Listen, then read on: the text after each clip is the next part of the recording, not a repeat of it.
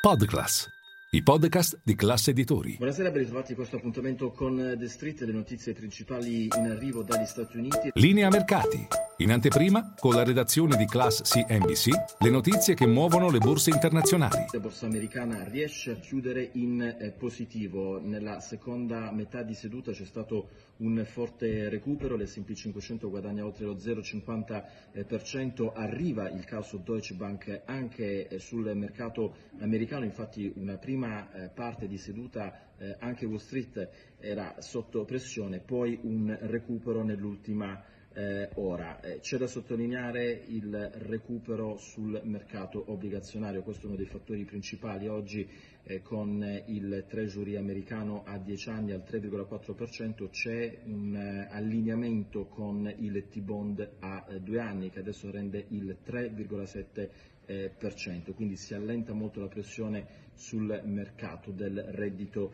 eh, fisso.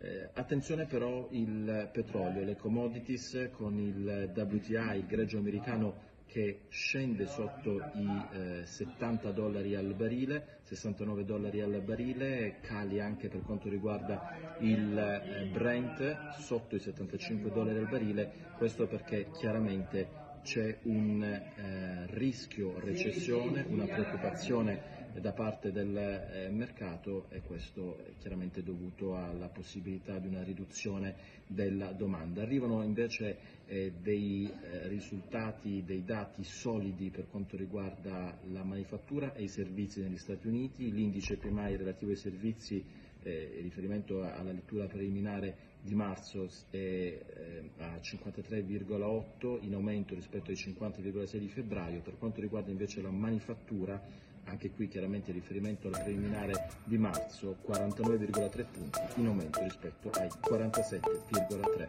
del mese scorso. Ed è tutto, grazie per l'attenzione.